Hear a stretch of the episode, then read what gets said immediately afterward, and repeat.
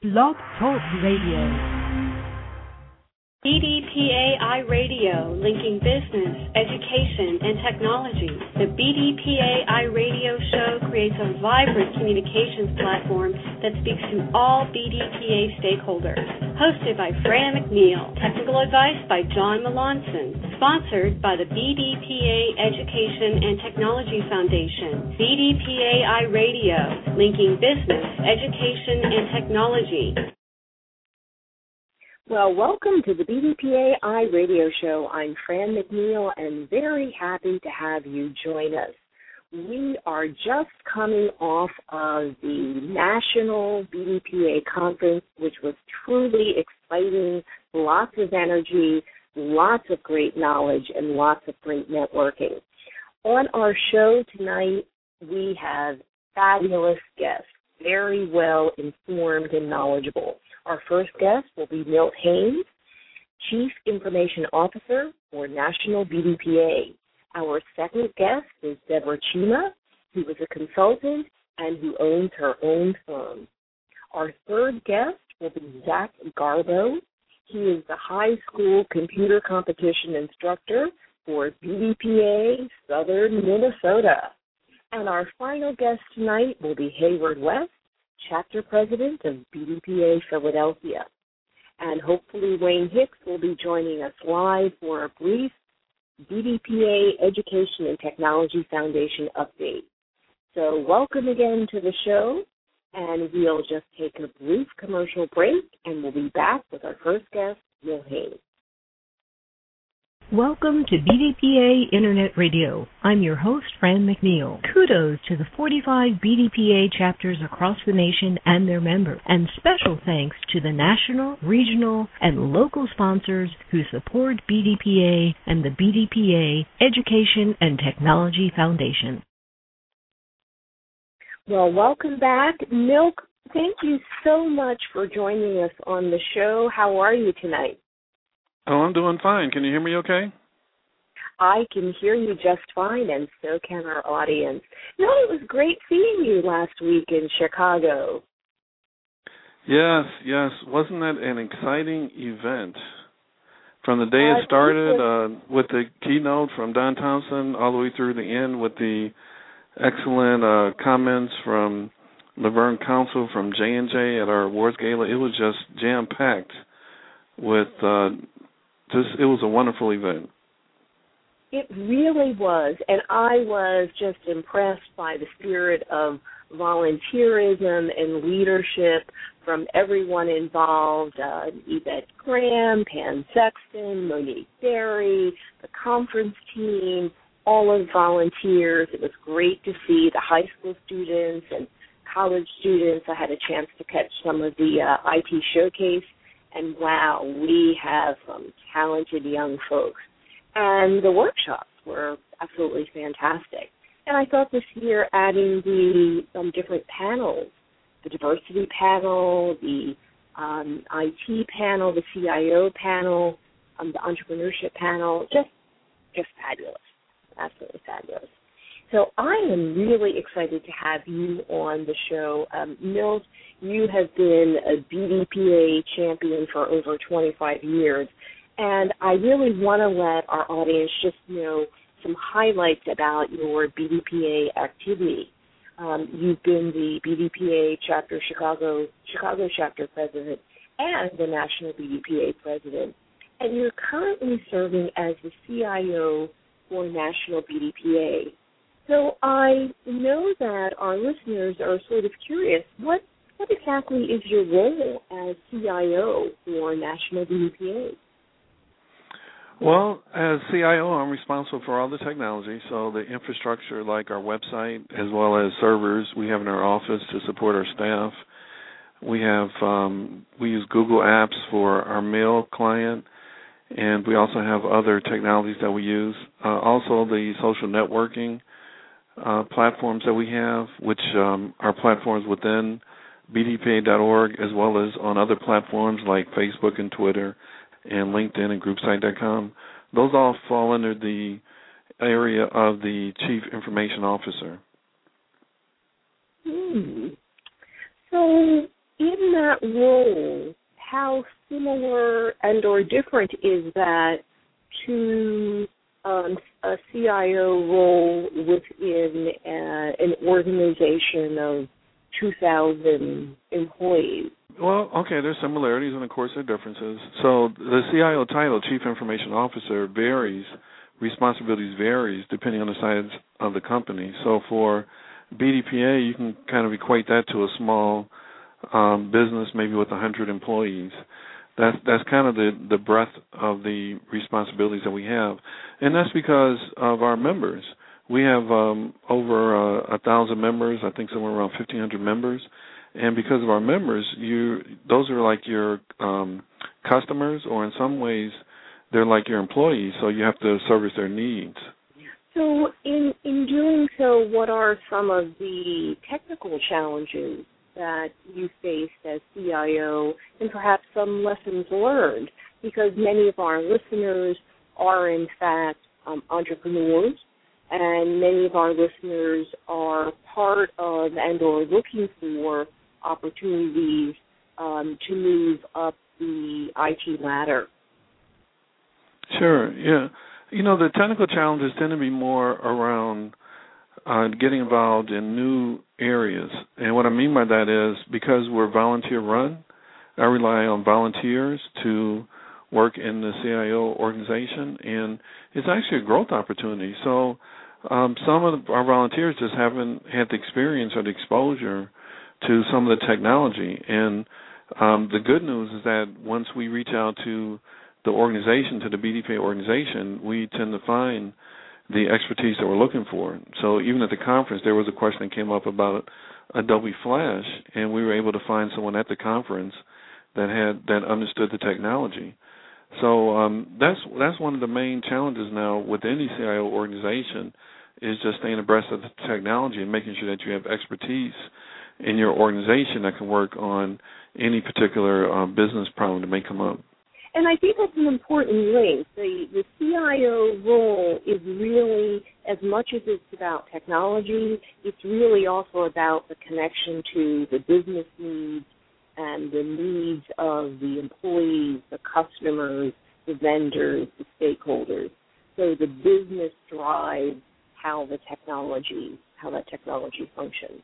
Well, yeah, the business um, is definitely the driver in this case, and our our business drivers are from our national board.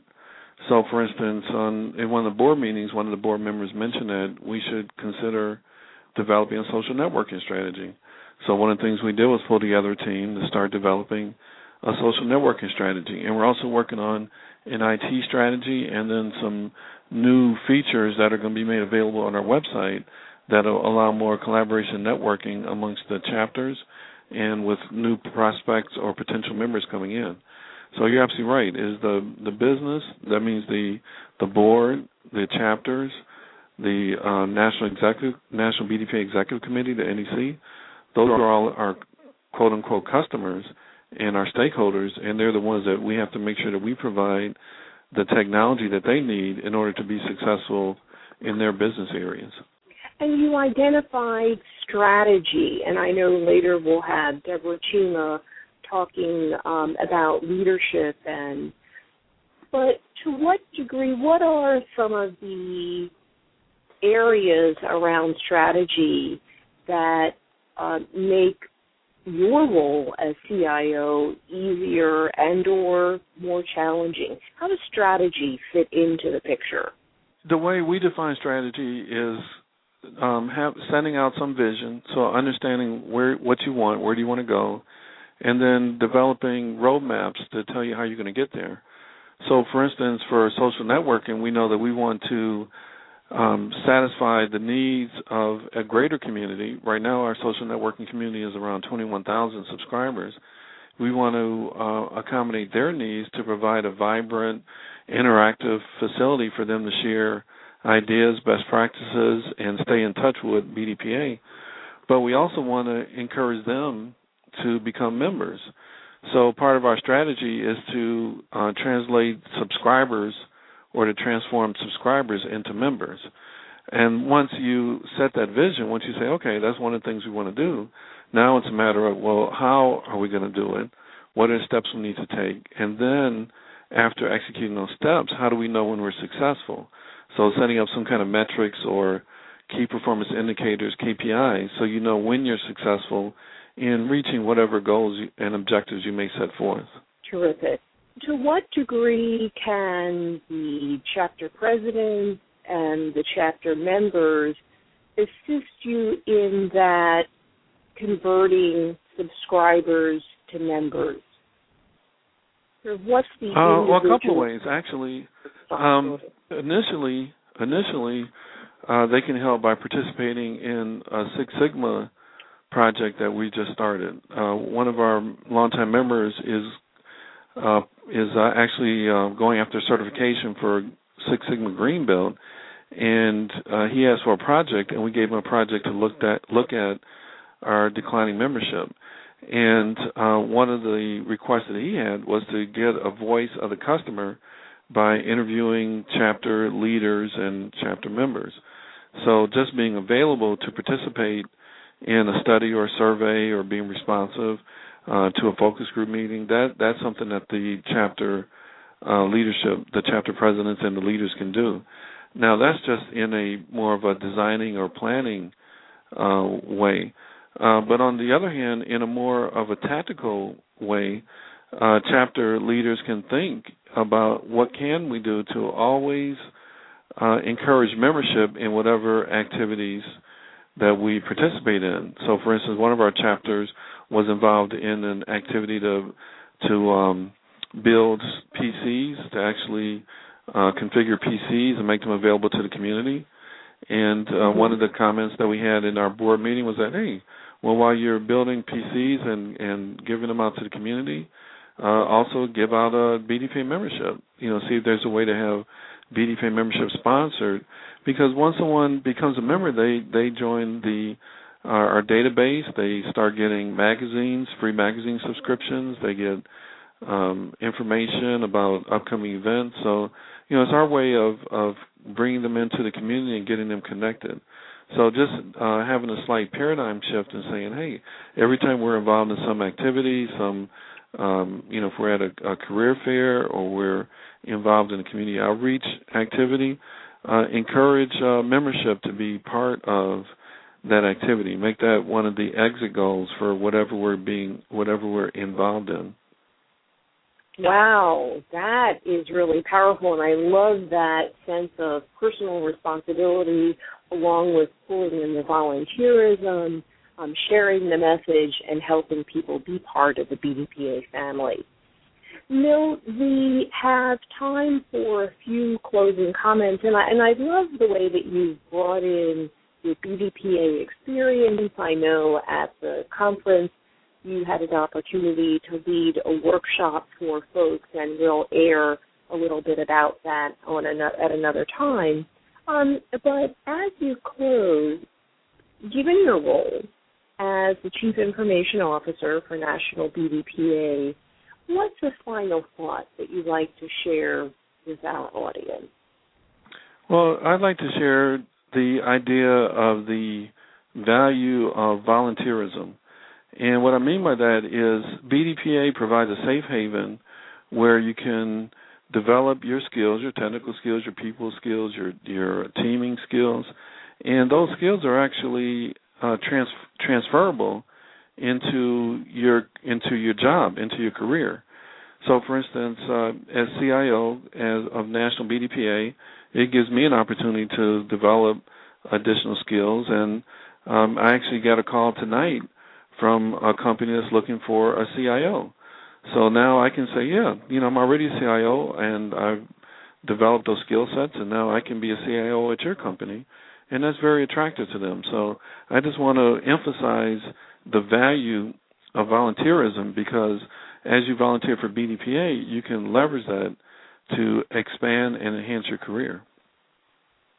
Wow, that is a powerful example. Milt, thank you so much for sharing your experience and giving us a, a bird's eye view of how information technology and BDPA serving its members um, really works from a technical perspective, a leadership perspective, and a volunteer perspective. Uh, again, thank you for being on the show and have a great evening. Oh, and thank you, Franne. Uh, thanks for iRadio. This is fantastic. I'm happy to be here. Thanks. Well, we're going to take a brief break, and when we come back, our next guest, Deborah Chima, will be joining us. BDPA is the premier organization for people of African American descent in the information technology industry. BDPA exists to advance the careers of African Americans in the IT industry from the classroom to the boardroom. You can find BDPA on group site, Twitter, and Facebook. Well, welcome back. And Deborah, welcome. Well, thank you. I'm glad to be here. Oh, it is a pleasure to have you as a guest on BDPA iRadio. I just want to take a few moments and share a little bit of your bio with our listeners. Deborah Chima, yeah, I have known her actually for several years. She really is a wonderful leader and entrepreneur. And if you were at the national conference last week, you saw her, you would have seen her as a moderator for the diversity panel, uh, which was absolutely informative and engaging. Deborah has a combined experience of over 30 years as a human capital developer. She spent 23 years serving as a corporate trainer and team leader both internationally and domestically. And for the last seven years, she has really been a very successful business owner.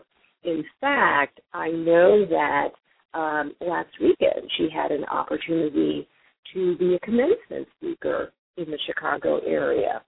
Deborah's goal is to help leaders improve their collaborative style while leading others in order to achieve the level of influential leadership that's so needed in today's challenging workplace. And Deborah is the author of a book called Choose to Lead, and she's a powerful advocate for the Executive Protege Program within ITSMF and BDPA. Deborah, welcome again to the BDPA iRadio. Thank you. I'm glad to be here. Thank you. Well, Deborah, I'd like to ask most of our guests this one question because it helps people make the connection between the guest and BDPA.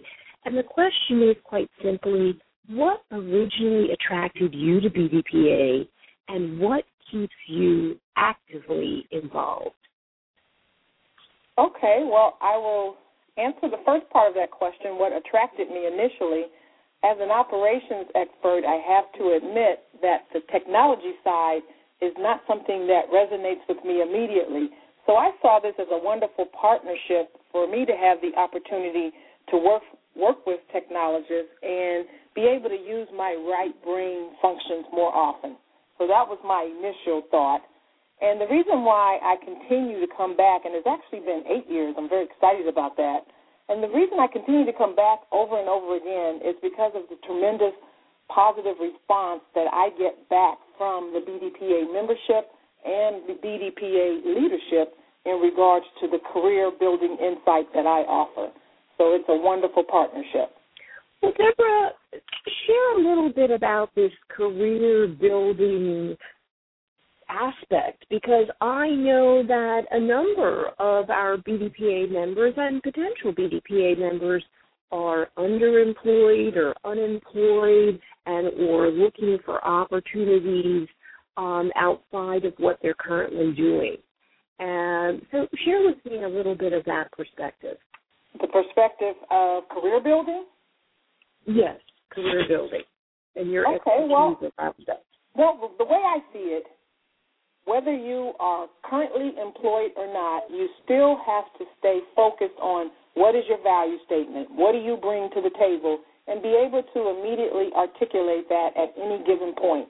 I think it's especially important when you're not employed to be able to know on the turn of a dime where you can add value as you run into opportunities. Because sometimes things don't just uh, get offered to you. You have to be out, be visible, and as you're seeking opportunities and they come your way, then when the audience turns to listen to your message, you need to be able to articulate how you bring value to that particular situation.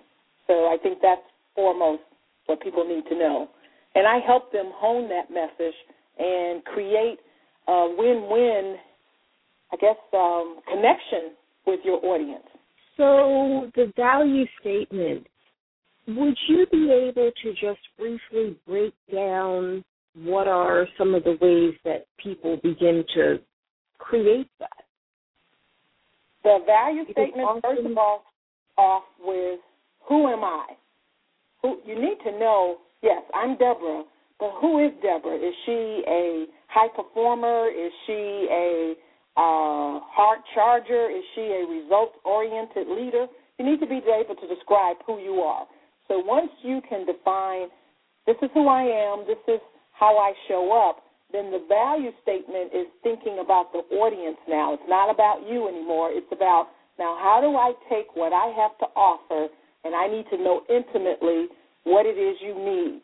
So before I can articulate that value statement, I need to do some pre-steps to find out the audience's needs, and then the value statement connects the dots. Here's what I bring to the table, and here's how this can meet your needs. Wow. Wow. And and I imagine that takes some time for people to do that and there's real value in having someone like yourself who's objective and experienced to help them practice and focus and be able to turn on a dime. Oh, I definitely believe there's value in working with a career coach, someone who can help you hear your message, hone it, and get it to that nth degree where people find it valuable and want to know more. I, what I find a lot of times is people think that they should blurt out this long proposition statement, and that value statement really needs to be said within 90 seconds because, quite frankly, people stop listening after that. We just all have that short attention span. And so, if you can articulate how you add value in 90 seconds or more through the help of a coach, I can't see where that wouldn't help to enhance your visibility. Hmm. So that really begins to address how your expertise has helped BDPA members and their skills. Just that that exercise, that practice, that discipline of creating the value statement is something that people can then take with them in their job search and take with them, I imagine also as they're working within their current position. Would that be true? Sure, sure. I have uh, many BDPA members who became clients, and some of them even come back to me on a periodic basis. Let's say we help them get that first level of visibility and they're off and running uh, and they're successful and now they're back because either they have a new role or they're in a different environment and they want to get insight on how do I act or how do what behaviors need to show up in this particular situation. So it's ongoing. And I, I guess what I'm trying to say is yes, you, you hone that statement, but you also need to be ready for it to evolve because you're going to evolve. So it never stays the same. It needs to be freshened up. It needs to be um, um, uh, words that help define how you bring value. And each time you go into a new environment, you're going to bring a different set of values most times. Mm-hmm. Wow. You know, that really dovetails nicely into the workshop presentation that you did at the conference, and I, I thought the title was very intriguing. It was the 21st Century Leadership Skills for technologists. And I was wondering if you could share one or two key points from that presentation. And I'll actually do a separate show where I interview the workshop presenters and have them uh, do a little deeper dive into their presentation. And since you're you're on the show today, I'm wondering if you could could give us two key points from your presentation. Sure. Uh, what we talked about at the workshop was today's challenging environment requires you to show up even more powerfully, even more uh, differently and strongly. And there are two areas where I helped my audience recognize how they can go back into the workplace and do that. One is being able to manage your emotions during these challenging times. You know, it's so easy to get caught up in the woe is me and look at what's happening and it's out of my control. And so recognizing that your behaviors will follow your mindset. So, how do you make sure your behaviors, your emotions, your communication even is in alignment with what your ultimate goal is?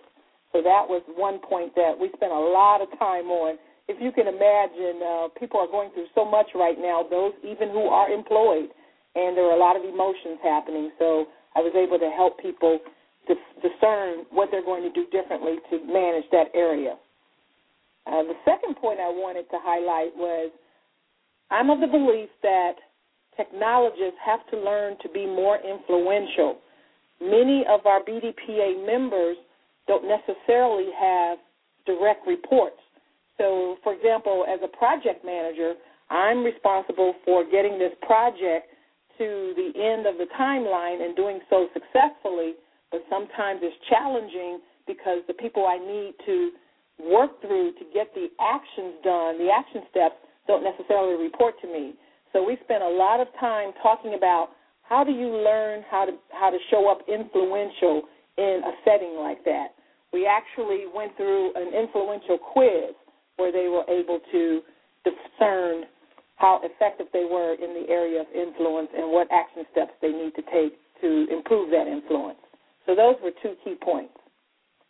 Wow. Emotions and influences are probably not at the top of everyone's mind, and yet those behaviors or lack of behaviors um, definitely influence um, their effectiveness. So, um, again, I think when we uh, air that next interview where um, each panelist goes into detail I would I, I welcome you to be part of that. Well, Deborah, we're getting close to the wrap up time. There's really two questions that I have uh, for you, and one you've touched on, but I'd like to ask it explicitly.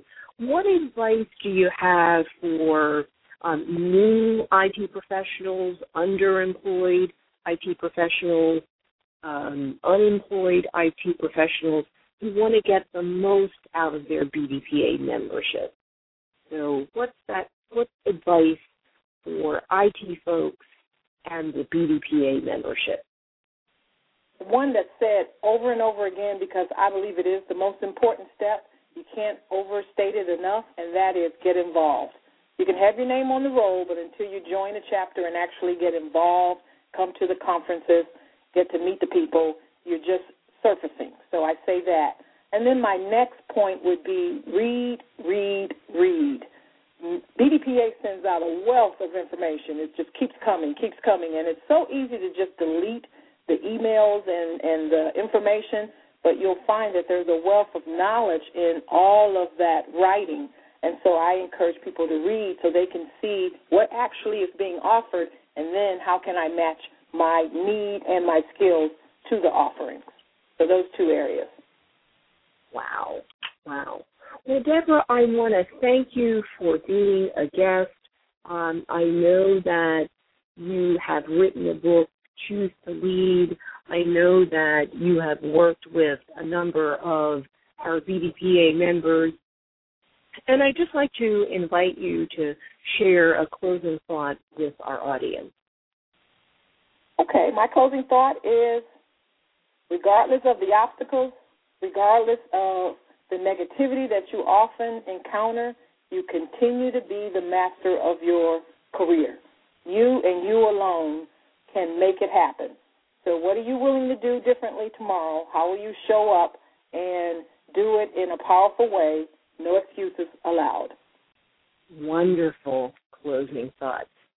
Well, we have just been interviewing Deborah Chima, the author of Choose to Lead, a wonderful, wonderful, and knowledgeable coach. And Deborah, I look forward to having you on the show in the future. Have a great evening, and thank you for joining us. Same to you. Thank you.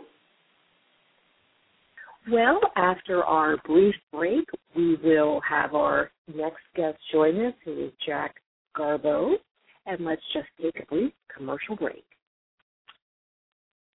The BDPA Education and Technology Foundation, a nonprofit organization that exists for the sole purpose of funding BDPA programs, scholarships, and services around the nation. Follow us on Facebook, www.facebook.com forward slash BDPA Foundation, or Twitter, www.twitter.com forward slash BDPA.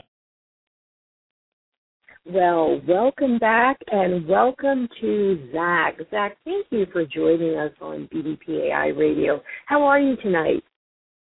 I'm doing well, thank you. Can you hear me okay? Yes, I can hear you okay. Well, I want to tell the audience that BDPA Southern Minnesota has defended the National High School Computer Competition um, as the champion for a number of years. Zack, tell us how many years? Um, it's been five years in a row, um, and six of the last seven. Six of the last seven. So would that mean that uh, what happened in 2011? In 2011, um, yeah, I, I think we we just did uh, more of the same. We uh, we we came prepared, and, and the students, you know, had a lot of pride in their work and and wanted to work really hard, and they were prepared to not only win but also not win. Um, and and we were fortunate for our chapter that we came out on top. Um, but I think the uh, the attitude of our students is what really made me so proud. Wow, that that's really wonderful uh, coming from a person that has worked with the students over a number of years.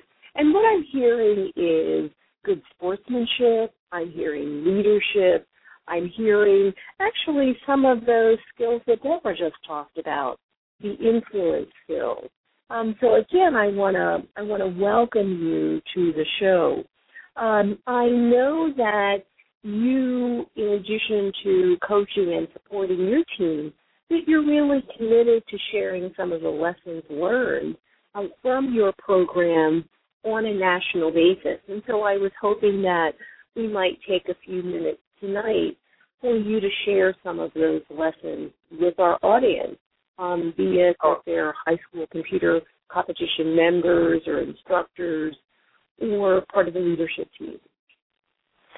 Well, I, I think as far as succeeding at, at a national level, it's all about you know preparation. Um, to really prepare your students, you have to prepare yourself, and and by that I mean become an expert in the technologies you're teaching.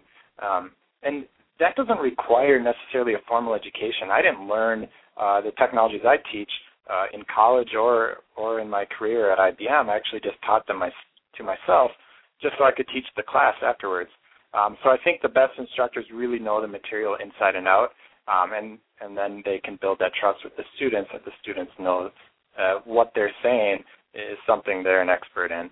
Um, and going along with that, I I think it's uh, all instructors ought to uh, not assign projects to the students that they haven't completed for themselves. Um, that's that's a mistake I see a lot of instructors doing. Um, I think another piece of advice is that uh, it's important not to focus too much on the national competition. And that might sound funny coming from our chapter, but we really do put all our focus, um, you know, 90% of the time on the general education of our class. We, we've had success at the national level, but we actually prohibit discussion of the competition during our general training session, which goes for about six or seven months. So until then, our sole focus is, is training our, a larger class of about 50 uh, high school students, and we really want to collectively teach the whole class from the very top student to the bottom student who who may n- never have you know even opened a web browser typed a line of code. Um, so I think that's that's really important. I think uh, another piece of advice is that it needs to be fun. Um, this, our students come back year after year and recruit for us because we make it fun for them. Um, and you know, we we try to strike that balance between having a, a structured, disciplined class, but also making sure that they enjoy being there and they can work with their friends and have a place where they feel comfortable and happy. Wow, and I've I've heard uh, in talking with Wes Williams and Cedric Sanders, I I've heard that message before, um, and you know I'm really glad that you're reemphasizing that fun part, the trust, and a piece that I, I won't say it's new, but a piece that I'm hearing loud and clear again tonight is that the student participants are really part of the referral process for future participants. So if they like oh. it and they're gaining from it, they get other people involved. Yeah, absolutely. I think that's critical. Um, no one's going to come to the class or tell anyone else if they had a miserable experience with it. So I think it's crucial making sure that it provides a ton of value for the students and that you know, they want to give up their cartoons on Saturday mornings in order to, uh, you know, in our case, brave the cold and the snow in order to uh, show up and learn some, you know, rather difficult material. So it needs to be something that that uh, you know motivates them and, and something that they enjoy doing. Now this might be getting a little bit granular, but what do you do to make it fun? Um, do you show cartoons? Do you take a gaming break? Um, do you have great refreshments? What just just getting kind of nitty gritty. What are the fun elements? Well, we try to keep it diverse.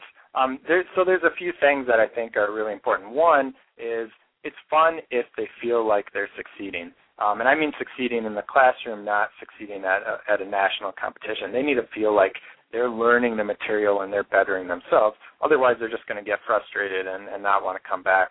Um, but also, we, we try to keep a, a very kind of social element to our class. Um, you know, we let the kids uh, sit with their friends. We don't, while we try to keep discipline, we don't want to crack down too much on kids working together and talking. And you know, a little laughter is not a bad thing as well.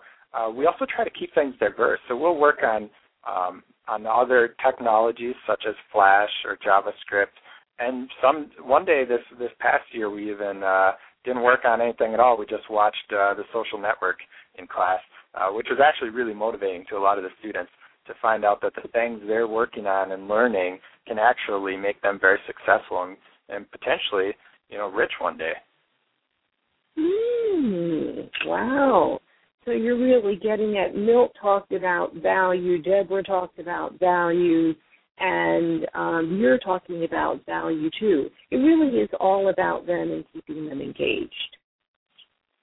Yeah, absolutely. And and another thing we do is every year we bring them on a, a field trip to a, a, a nearby university. Um, we've gone to University of Minnesota's uh, Digital Technology Center where they you know get to see virtual reality research um, and robotics and, and see how some of these things are applied in the real world. So they realize, you know, not if you like technology, it doesn't mean you're going to have to be programming in a lab by yourself for the rest of your life. You can actually apply it in a lot of interesting and diverse ways. Well, you know, Zack, in terms of you personally, how did you initially get involved in BDPA? I I know the part of what keeps you actively involved, but how did you initially get involved?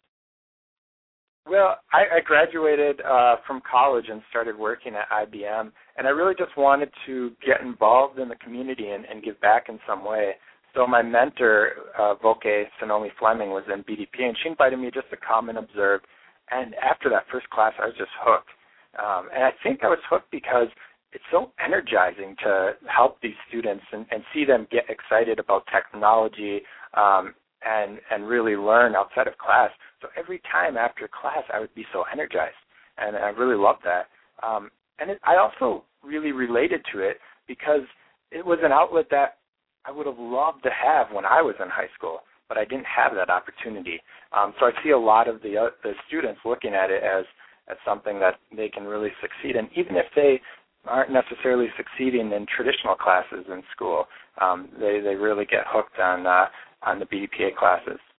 Well, now you're working with high school students. Um, to what degree do those students come back in their college years, or how do you how do you maintain the relationships? Because you know, the chapter has won six years. Um, you know, the the program's been going on for a number of years. Where do your graduates go? How do you keep in touch with them? And do they become part of the BDPA family? I know those are a lot of questions at once, but you know. Yeah, I, I think the students feel a, a really great bond uh, with our local chapter. Um, and while we we our our city, Rochester, Minnesota, just recently got their first uh, university in town, so it's still growing. So most of our students, after they graduate, they actually you know take off and, and go all over the country. But they always come back, um, you know, and over their breaks and during the summer, you know, we welcome them back to the classroom. Um, and the, the other students in the class just love seeing them. They're just excited to see the alumni, and I, I think they really respect and look up to the, the alumni because they've been through it before, and now they're going on to bigger and, and even better things. So I think that's a motivating factor to them as well. It is. In, in fact, as I listen to you say it, I, you know, kind of hear the music in the background and go, wow, you know, the, the power of been there and done that um, to inspire someone at, at a certain situation. Well, that, you know, I'm so pleased that you took time out of your schedule to share some of the ingredients of success. Um, I know that you are part of a BDPA team that supports the high school students and that there's a lot of energy and passion. I'm just wondering as we close out this segment, um, what's the final thought that you have for the audience in terms of your BDPA experience and or you know what it was like at, at the conference this year?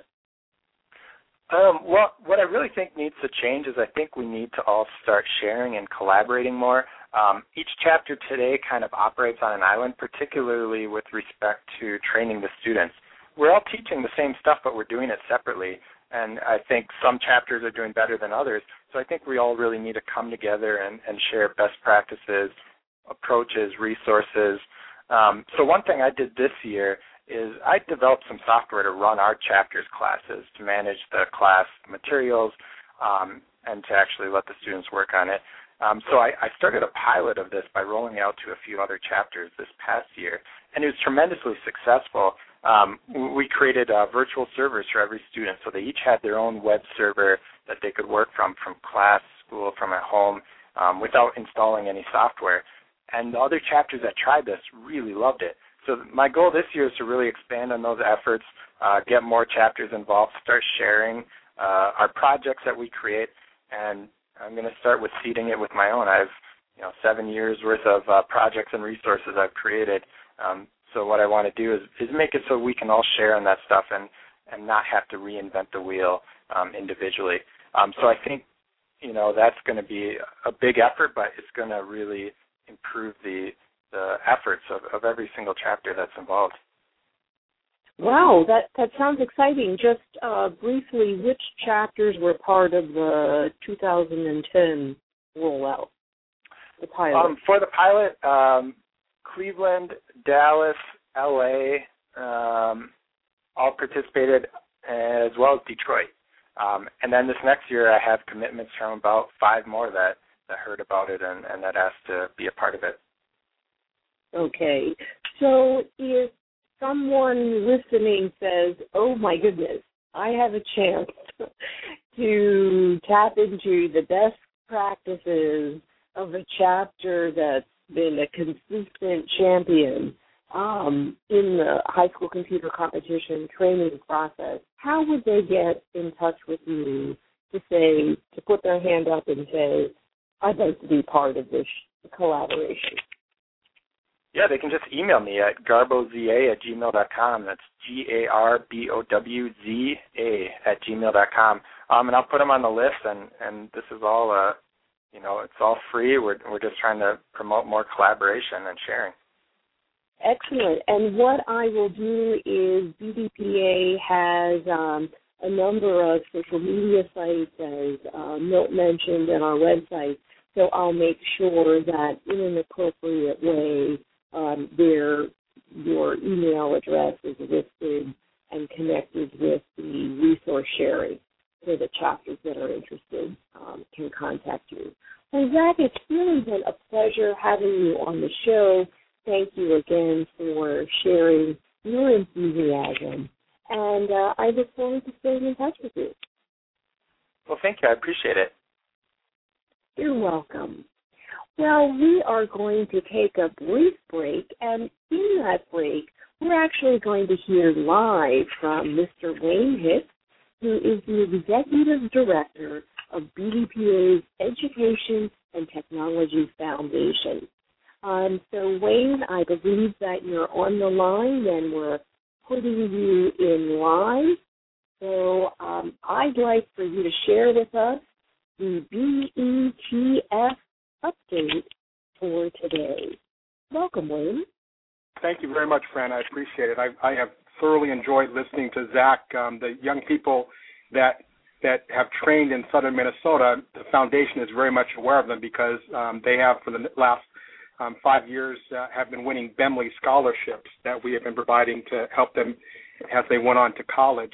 Um, this past week at the conference, the foundation was very proud to give out 22 more Bemley scholarships. Uh, so we have 22 more uh, Bemley scholars. Some of the new chapters that that uh, received and, and students that received Bemley scholarships uh, came from places like Columbus, Ohio. First time for that chapter to, to ever receive the Bemley scholarships, and also Atlanta, Georgia, the first time for them in, in over in over two decades, really, um, to receive uh, scholarships. And so it was real, very exciting that part of it. Another exciting thing last week was uh, Eli Lilly um, made an announcement. Uh, the foundation is is providing two young people with the Eli Lilly Scholarship for BDPA students. Uh, one lady, one high school senior, is Jayla Cruz out of Indianapolis, and the other is a high school junior that is actually part of the championship Southern Minnesota team, and that would be Adwait Walimbe, who um, also received an Eli Lilly scholarship. I think the other thing that two other things I would say in this brief BETF update. Uh, one of them is that uh, we did officially uh, agree to open up the second annual BDPA and itology, ITology rather, um, scholarship, and this will be a scholarship for a rising uh, high school senior that has an interest in going to college in North Carolina or South Carolina, and you can learn more about that on our website, www.betf.org. And then finally, Franne, I want to just give a shout out to the to an individual who made the largest individual contribution during the week of the the conference. Um, this gentleman is from Charlotte. His name is John Hoffler. He's a past president of our St. Louis chapter and our Greenville, South Carolina chapter. He now lives and works in Charlotte. He has two young people that were participating, two, two, a daughter and a son that were participating in the conference. And I won't give the dollar amount. I'll just say that John Hoffler, while there, we were sitting talking in the lobby one day, and he um, reached out and, and basically made a pledge that became the largest individual pledge uh, that we received during the week of the conference, and the second largest individual pledge that we've received this calendar year. And so John Hoffler works for Wells Fargo. Just very, very happy with um, his his support of what we're trying to do with the foundation. Thank you, Franne. Oh, thank you, Wayne. That is an excellent update, and I really look forward to your updates. It's, wonderful for our audience to understand the connection of what the foundation does, how it reaches out to the corporate and private community, and how it really connects all of our BDPA members to help them move forward from the classroom to the boardroom. So, Wayne, thank you so much again for the work that you do. And it's very exciting to hear the number of uh, scholarships and contributions that are coming in. So uh, before you go, I'd like you just to talk very briefly about the continued efforts to increase the Bemley Scholarship Fund. The, the Dr. Jesse Bemley in 19 in 1985 created the high school computer competition that you and Zack were just talking about. So 26 years ago, um, he had the idea. He brought together some students, high school students from Washington D.C. and Atlanta, and they competed in this two-day competition that has grown over the years to, to where now there are you know dozens of chapters in cities around the country that compete, hundreds of students that compete each and every year. What the foundation does is try to provide scholarships to these young people that have trained for six and seven months and have really performed well during that that two day uh, competition each year. And so that's that scholarship that we give uh, right now we give it to the top five performing teams. Um, we call the Bemley Scholarship. This year, calendar year 2011, we're very very pleased that a that a substantial portion of the funding has come from the Creating IT Futures Foundation. Um, they actually they actually made a donation of ten thousand dollars towards the Bemley scholarships. Um, that is the most important scholarship that we have, and that it is a, a, a BDPA based one that that is um, one that we've had for a number of years. And and anybody that's interested in supporting us um, on either a corporate or an individual level, um, I encourage them just to go to our website and they can make the donation. Contact me by email or any of our social network sites. Excellent. Well, Wayne, thank you again. Have a great evening. Continue listening. And we are going to now go right into introducing our fourth guest, Hayward West, who is the BDPA chapter president for um, Philadelphia. Actually, he completed his second year as the BDPA Philadelphia chapter president. And of course, in 2010, the Philadelphia chapter hosted the national conference. Hayward, welcome to the show. How are you this evening? I'm doing fine, Franne. How are you doing? Just fine, thank you. Well, you know, it's so exciting to have chapter presidents on the line because they bring a certain energy. They're close to the members. They're connected on a regional level. They interact. They interact with the national uh, leadership, and so they they just have a perspective that is very invigorating. And I really wanted to jump right into the interview and ask you what originally got you involved in BDPA and um, what's your experience been as a chapter president? Sure. So um, I had heard of BDPA obviously because it was founded here in Philadelphia, and but I never had attended a meeting. You know, I was naive to think that you know I could get where I needed to go without being a part of an organization such as this. And uh, working for my current employer, our CIO was looking for volunteers to uh, go to the BDPA National Conference in Orlando and help recruit conference attendees uh, to come work for us. And I was at the national conference, and I could hear the buzz around everything that was happening, uh, especially with the high school computer competition. I was so impressed to hear about, you know, what these what these uh, high school students were doing uh, over a two-day period, and then also meeting some of the, the uh, current leaders that walked around and introduced themselves, and all the um, uh, programs that and seminars that were available. After seeing that, I was hooked, and I became a member right after that. And you know, not too long after that, I became a member of the executive board for Philadelphia, and it, it really just changed my life. I, I saw how it enhanced all my opportunities, enhanced all the skill sets that I needed from both a professional and a personal standpoint. Wow, that is really powerful. Um, I, I, I kind of identify with the statement that initially you were naive to think that you could get to where you wanted to go without an organization. And I think I hear consistently that BDPA is one of those organizations that allows people to volunteer, develop their skills, and then, as Milt said, to leverage those skills into wonderful opportunities. Well, Hayward, thank you for sharing that journey um, I that's a that's a great way to encourage uh, more employers to be part of the career fair and send their employees as well. So yeah, there's no question about it. I mean, I'm sorry. Go ahead. No, so continue. Please continue.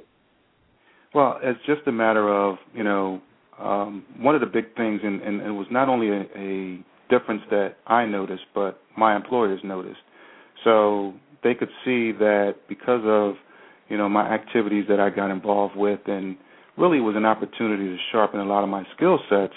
That it definitely translated, and they could see a difference in my day-to-day uh, work uh, for the company. And it opened up more opportunities there, and and really you know opened the floodgates for me to, to continue to ascend to higher levels within the company, which prior to that, you know, I felt like I had reached, uh, you know, a certain plateau and kind of like glass ceiling type of deal. So BDPA definitely played a huge role in that, not just the sharpening of the skills, but also the building of the network. You know, finding individuals that were great coaches and uh, building those relationships, which I think are so vital to anyone uh, who is looking to uh, grow in their career.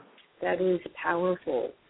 So, as you translated the skills, the relationships, the network, um, how did that assist you as a president? Because I I recognize as people listen to iRadio and hear the different perspectives and the message around volunteerism, there may be members that are now saying, you know, I should put my hand up to volunteer to be part of the executive board or get more involved in membership or consider, you know, in a year or two running for an office within the chapter. So what were some of the lessons that you learned as a chapter president? Because in sharing those, you may be inspiring someone who's thinking about being a chapter president in the future. I saw being a chapter president as like being a CEO of a nonprofit organization. You know, so you deal with sponsors, you deal with all types of members, uh, community leaders, and your team on the executive board.